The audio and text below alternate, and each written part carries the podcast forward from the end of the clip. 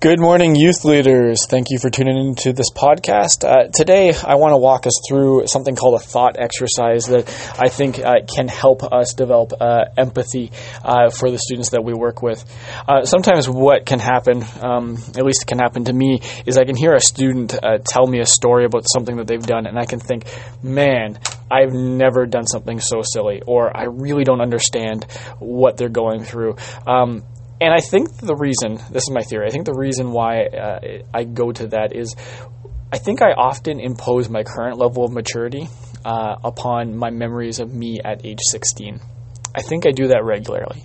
And so a thought exercise like this is uh, a practical way of fighting through the temptation to uh, to say things like "Wow, I was never that stupid," or "Kids these days," and uh, um, and to instead uh, think back to what it was like to be a teenager. And so, what I want you to do is to uh, take five minutes and just to think back to what it, what it was like to be twelve or 14 or 16. Pick a pick an age where maybe there was a key event that happens that might help you remember a little bit more clearly what it was like to to be that age. And just ask yourself a bunch of questions about what it was like to be that age. I, uh, and so here, here are a couple examples. Um, what got you excited at age 14? What, did, what were you looking forward to? What made you really happy? What gave you joy? You know, just made you smile. What, what were those things? Or how about this? What what got you stressed out? What were you afraid of? Uh, what were the issues that you and your friends were dealing with? What what's going on there? What are the maybe the negative things that, that you were struggling with? Or what relationships? Uh, what was your relationship like with your parents? Did you get along? Did you not get along? Uh, why or why not? Did you have trouble communicating with them? Or about your best friend? What did you talk about with your best friend? What kind of things did you do with your best friend? Were they a good influence on you? Were they a bad influence on you? Uh, what kind of shenanigans did you get into? Maybe think about that for a little bit. Um, what about this this other one? What kind of things did you do when you were going through difficult times? What did you rely on? Uh, for me, I can think of all the music that I listened to uh, when I was going through a difficult time, where that girl I like didn't like me back. You know, my my go to go to sad songs that I, I, would spend hours listening to. What what were the type of things that you did when th- life wasn't going your way? What did you rely on?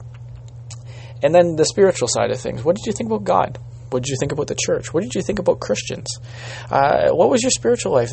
What was your spiritual life like then? I think that's a good question to, to ask and reflect on because, uh, I, I, again, I think sometimes we wonder why uh, students aren't, I don't know, more mature in their faith, and we forget about the the big steps, the big uh, questions that they are asking, and sometimes the things that are distracting them from the relationship with God, and we need to take some time to remember.